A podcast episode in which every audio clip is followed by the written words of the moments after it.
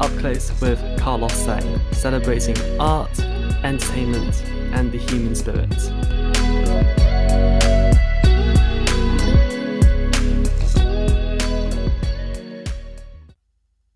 Uh, welcome to another episode of Up Close with Carlos Sainz. My next guest is best known for his work in Holby City, but he's recently made his return to the London stage. He is about to star in a brand new play by Ian Hallard at the Riverside Studios in Hammersmith.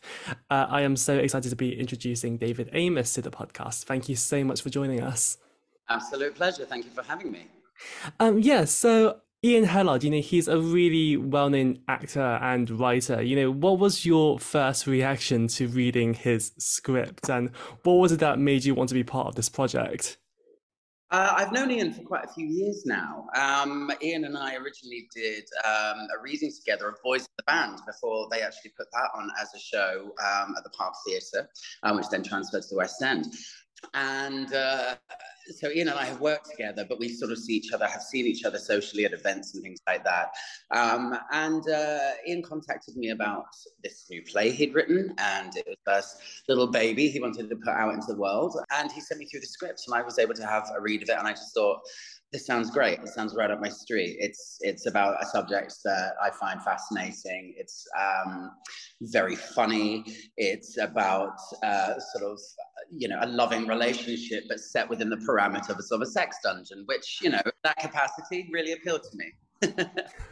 Yeah, uh, Andrew Beckett, who you're working with us as well, uh, of course, was uh, artistic director of, Art, of Above the Stag, which sadly closed recently. Um, how has it been working together, and were you familiar with his work at all as well previously?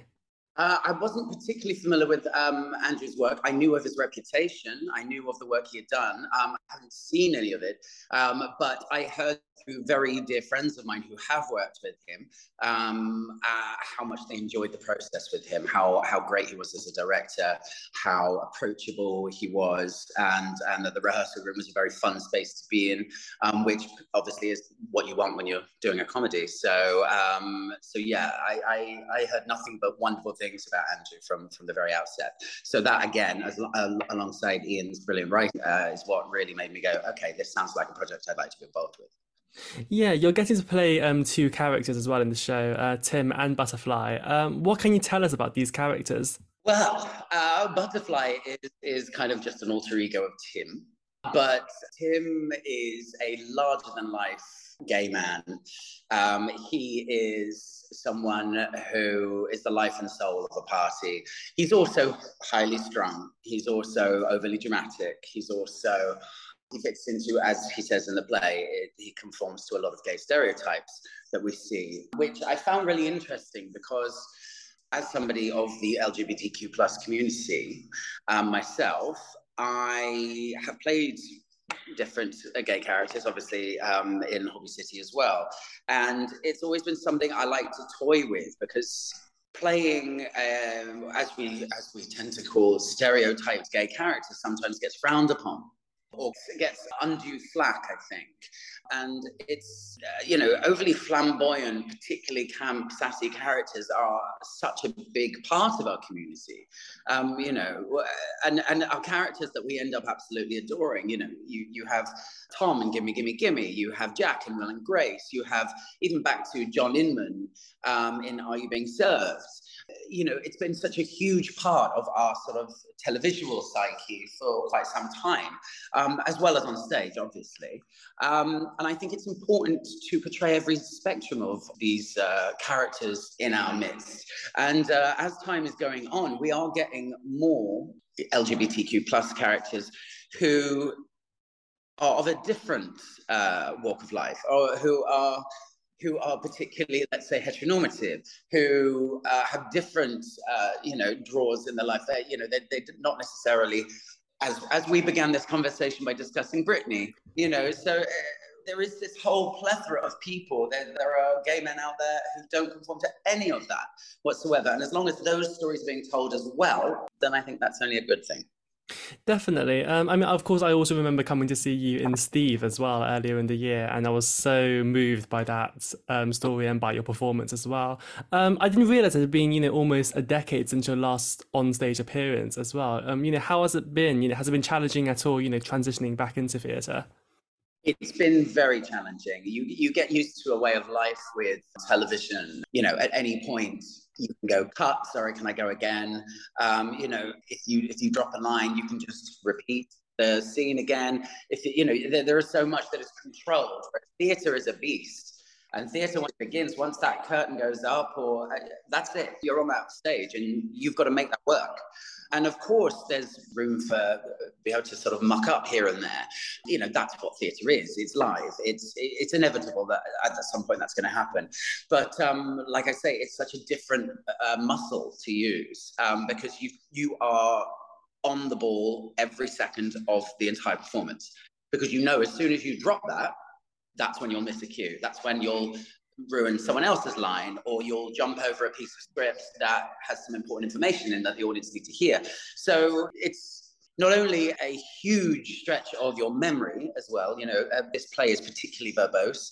Um, I am on stage the entire time, and it's it's approximately one hundred pages of dialogue and action that, you know, myself and Jake and Matt, because as we're the ones that are on stage the entire time, uh, we've had to just absorb and to know, and to know inside out. And that's quite a lot to, you know, when I say that to my friends, because so many of my friends like to kind of poo-poo what I do and be like, oh, must be really tough, people getting you coffee and you remembering things, and pretending to be someone else, basically playing dress up every day. And yeah, there is an element of that, guaranteed. But it is also, it's a lot of, it's a lot of work. It's a lot of uh, mind work. You've, you know, you're remembering where you need to go, what you need to say, how you need to say it, what else you need to do to set the rest of the scene up. And you've got to also, we haven't even taken into consideration yet that the audience responding. This is a comedy. We're going to have to leave moments where the audience is still laughing. So there's so, you're, you're spinning so many plates. It's quite a different experience to T V. They both have a place in my heart, but um, but it's very, it's a very different experience, as Steve was at the beginning of the year as well. Yeah, absolutely. I mean, yeah, as I say, I loved Steve. Um, you know, it was, you know, just after Stephen Sondheim had passed as well, you know, there were loads of, you know, Broadway references. Um, you know, what was it like, you know, getting to work alongside, you know, someone like Jenna Russell as well, who is so, you know, linked to Stephen Sondheim, and, you know, getting to um, play the brand new Seven Dials Playhouse? It was an incredible experience. The Seven Dials Playhouse is an amazing theatre and is a really intimate, wonderful space. And I think what they've done with the place is really quite wonderful. And I, I hope it goes on to do many more productions. And I'd, I'd love to go back there at some point. You know, it would be really wonderful to do. Working alongside the great cast that we had, um, Giles Cooper, Michael Walters, Nico Conde, um, Joanne Reed, and Jenna Russell was... It was a real dream of a cast. They were really incredible people, very supportive of each other. And uh, Jenna, of course, that was a huge thing, having having Jenna Russell playing a down-and-out waitress um, who was obsessed with quoting the lyrics of Sondheim was a real kind of uh, nod to to any other sort of aspiring young actor. As you know, obviously she has met Stephen on several occasions, she knows him, she knew him, and was, you know, heralded for her performance in Sunday in the Park with George alongside many others. So that was a real it was a real dream for me. I'd heard so many lovely things about Jenna. Not only that, she lives near my friend Dawn Steele, who they know each other. Dawn played my mother in Holby, so I knew Jenna through Dawn, as in I, I knew of Jenna. And what was wonderful is we just got on like a house on fire. And it was just, it was a really joyous experience to sort of work alongside someone like that, and uh, to share anecdotes and share a stage with. Um, and, you know, we, we enjoyed our performance every night. Yeah, definitely. And as you mentioned as well, you know, we've seen a number of shows recently that put gay men in the centre of the story, you know, from Steve to Cock to Afterglow to Horseplay now. Um, why do you think now feels like such a relevant time to be spotlighting the community? I would say, I think people have realised the success and the the enjoyment that it brings people. Um, off the back of shows, even like It's a Sin, which deals with such a tender subject, the power of those performances and the script and the direction of that, I think, proved to people that there is there is a lot to be told of these stories. This is a this is a community that has always been around. We've always been here. We've always been a part of theatre. We've always been a part of film and television. We've always been a huge uh, sort of role. Um, and uh, to suddenly sort of shine a spotlight on our stories and our hardships, I think is just something that people have gone, actually, that's, I didn't know that. And I find that fascinating. And it's interesting to, to listen to, to the tales that have been told by these people. Um, it's, I think, yeah, I think I, particularly for a straight community as well, you know, we're obviously fascinated by our stories. We want to hear more of them. And it's, it's it, you get the full support of the community um, when there is a show that puts us up on a pedestal and says, look, this is fascinating. This is a story that needs to be told. And I think because we're, for so many years, we're kind of starved of being given a mainstream platform on which to tell these stories. You know, the, the shows that we think about, which tell gay stories from the last sort of forty years, you can kind of count on, I mean, right, both hands, but think of the amount of stories that have been told in that time. But you've got, um, So so much sort of, you know, on Broadway, off Broadway sort of plays. You've got things like Boys in the Band, which was, you know, groundbreaking at the time. You have, yeah, I mean, just there's just so many sort of queer texts out there. Um, but now seems to be a really poignant time to sort of bring them to light and put them on a big stage and invite people along. And I, I think people have just responded so well to that. At the end of the day, these stories are making money. These stories are being told. And it, that, you know, we'd be lying if we said, you know, we didn't realize this was called show business. Do you know what I mean? To it. And I think people have gone, listen, these stories have been, been yearned to be told, and let's give them a stage. Let's see what happens. And due to the popularity of it, it's continued. So I hope it does continue to as well. You know, looking through things like Netflix and, and you know, Apple T V and stuff, there's so such a heavy weight of sort of queer-based shows now. And I hope it continues on. Um, reviving certain shows that maybe didn't get the the air that they needed to at the time, and and you know, to tell a story that perhaps was based in the eighties, like The Normal Heart, which I saw at the National Theatre uh, this year, last year, I can't quite remember now. And uh, you know, and you realise the popularity of it. The, the Normal Heart was up for numerous Olivier's, um, and uh, that that was a fantastic thing. Yeah, absolutely. I mean, it's interesting as well to see, you know, how throughout history, you know, gay men have been very much linked with the theatre, with the likes of Noel Coward, to Cole Porter, to yourself. Um, what do you think it is that links, you know, gay people to the theatre? I would say escapism. Um, I think over the last, you know, uh, let's say thirty, forty years, things have gradually gotten into a slightly better position socially for um in our community, but it, I mean, there's a hell of a long way to go, and there are signs across the world that it's things are stepping backwards. You know, you only have to look at the United States, and even here, with regards to uh, you know, our community, particularly trans people, which is revolting what's happening to trans people across the world, um, with with rights being uh, rolled back or sometimes just denied altogether, and the theatre, T V, books.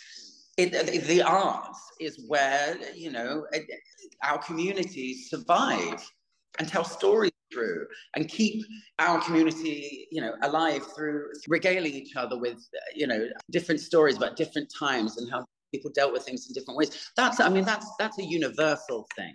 But within the confines of, let's say, um, you know, theatre and T V and stuff, you know, It's, it's a world of make-believe, and I think escapism for so many people who perhaps came from a different back, from a difficult background, maybe you know, weren't accepted by their parents, went out and made their own family, you know, uh, their chosen family, and uh, and I think it's really something that, you know, I know that I, at the age of like fifteen, sixteen, sort of discovered the world of old sort of Hollywood movies.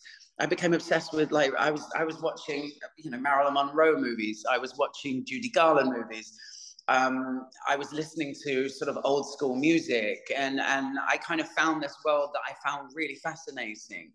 And I think we find those those sort of things. It's I, I, I was having a good conversation recently um, with a friend of mine uh, regarding sort of sci-fi. Fantasy, and how, you know, you get you get a huge, you know, there's a huge gay community who uh, follow Star Trek, Doctor Who, all these huge sort of um, ornate worlds that are created. And it's because for a lot of people, upsettingly, they had to create those worlds themselves because that's where they felt most comfortable. And also within these communities, particularly the Marvel Universe, um, the D C Universe, um, Star Trek, Doctor Who, they were on board with our community from the start.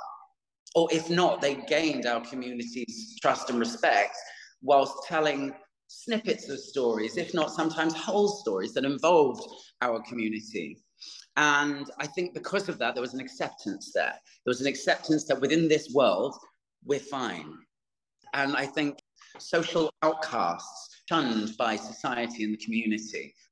I mean, it, it, it's, it's there in front of us. Um, and I think that's why we delve into, into theatre, into music. We lose ourselves. And, you know, particularly for those who have been marginalised, who have been put upon, that's where they go to to feel themselves. Yeah, definitely. Um, I mean, over the ye recent years as well, you've established yourself as a bit of a sex symbol in the gay community as well. Um, you know, you've done, you, I mean, you've done like photo shoots for like Attitude and Gay Times, and you've played, you know, openly gay roles. Um, how do you keep yourself feeling safe when working on shows or photo shoots where you are putting yourself in more vulnerable positions? Um, I would say most theatres and, and sets are safeguarded to a degree. Obviously, that's not the case for a lot of people, sort of considering everything that Weinstein and um, regarding sort of numerous other people over the years with regards to women's safeguarding particularly. Um, and, uh, well, you know, there's also sort of uh, moments where that's happened with uh, our community as well. Um, It's a question of trust. You know, you've, you've got to feel you're in a safe pair of hands. And if you're not, you need to talk to someone and make sure you try to try to illustrate that as clear as you can, if you can. That's sometimes difficult to do.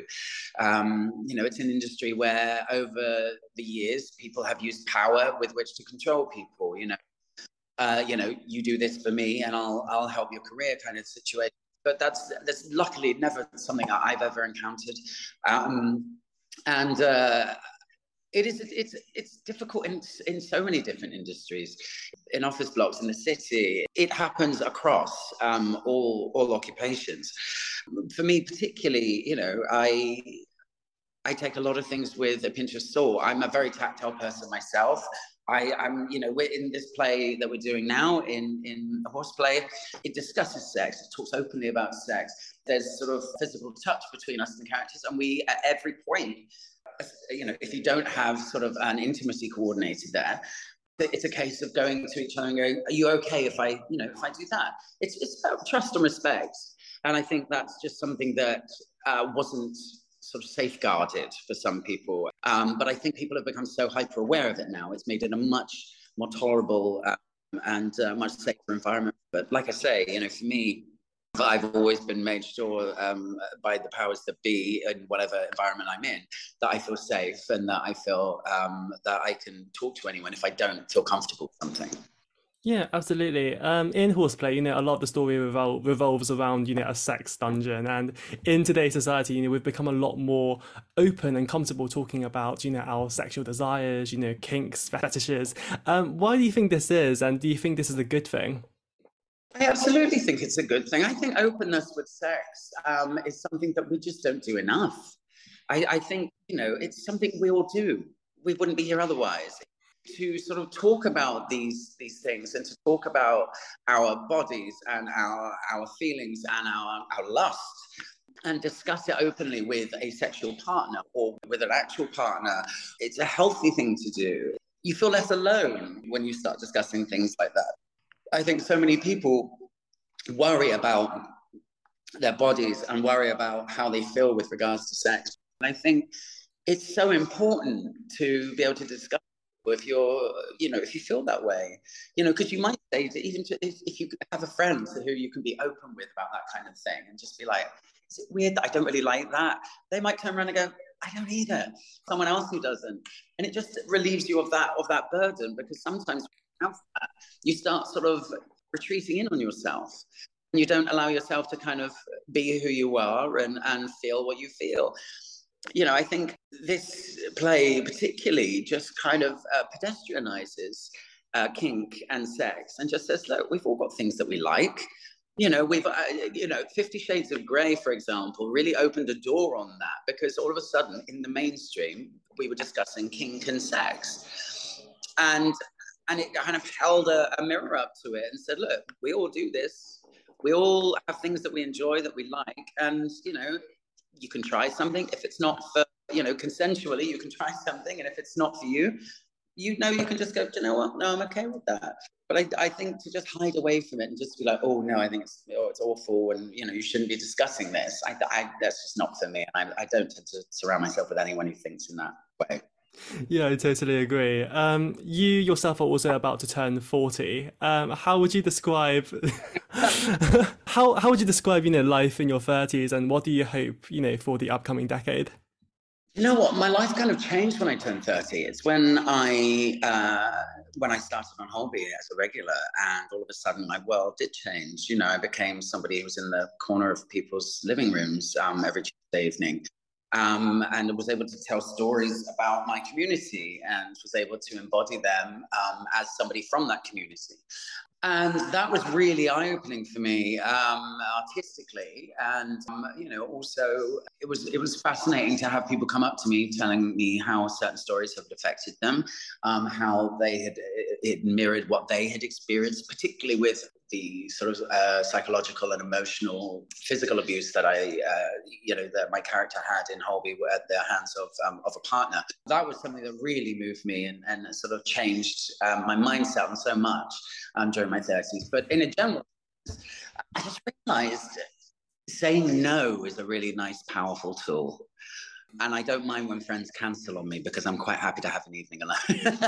And I think that's something in your twenties, you know, early thirties, you're still a little bit like, oh, you know, I want to be liked. And I, I've got to a point where I've got an incredible group of friends around me. I've got an amazing family.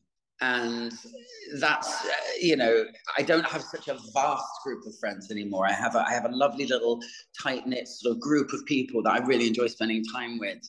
Um, and I've got a lot of time for. And I think that's something that my thirties through until my forties has kind of helped me hone. I surround myself with people I want to be around. And I try not to spend any time, to paraphrase Kim Cattrall, I don't want to spend any time doing something I don't want to do. And, you know, uh, and I think that's really what it's done for me. It's kind of, you know, I think with age, you become wiser. You become wiser about different people in your life and how you feel about them. And uh, I think ultimately, you realize you only want to put yourself in a position that makes you happy. Um, and you only want to make other people happy. And so if you've got both of those in balance, then you're doing all right. Absolutely. Um, yeah, completely agree uh, on everything. Um, yeah, just as the last question as well, um, what would you say is the best part about being David Amos? Oh, oh crikey. Um, the best part about being me? Laughter. I try my hardest not to take anything too seriously. I suffer with anxiety um, and have done in the past quite badly at times. Um, And my way to combat that is to just find the humor in everything. And I try to find it in friends, in partners, in in whatever. I, I, I need somebody in my life who will make me belly laugh. And it's, it's, it's I feel like Wally when he's recharging um, in front of the sun. And I feel like I if I'm if I'm getting myself into a low place, or I say low, not so much low, just in a in a stressed place, and I I've, I've got a lot on my mind. You know, I'll go and spend uh, a couple of hours with my friend Lindsay, or I'll go and see my friend Sean, or or Mikey, or whomever, and I belly laugh for a good few hours, and it's like it just it just eases everything out. And I think because of that, that's become such an intrinsic part of me. I try to do the same for other people, and I try to lighten people up and, and be funny and and crack jokes and bad jokes. Um, but I would, I would say, luckily. Yeah, I, I I am able to do that ninety-nine percent of the time. And uh, so I would say, yeah, laughter with me is, is the loveliest thing about uh, being me, is people around me that make me laugh and who I want to make laugh. Amazing. Uh, David Amos, thank you so much for joining us today. Pleasure, Carlos. Thank you so much for your time.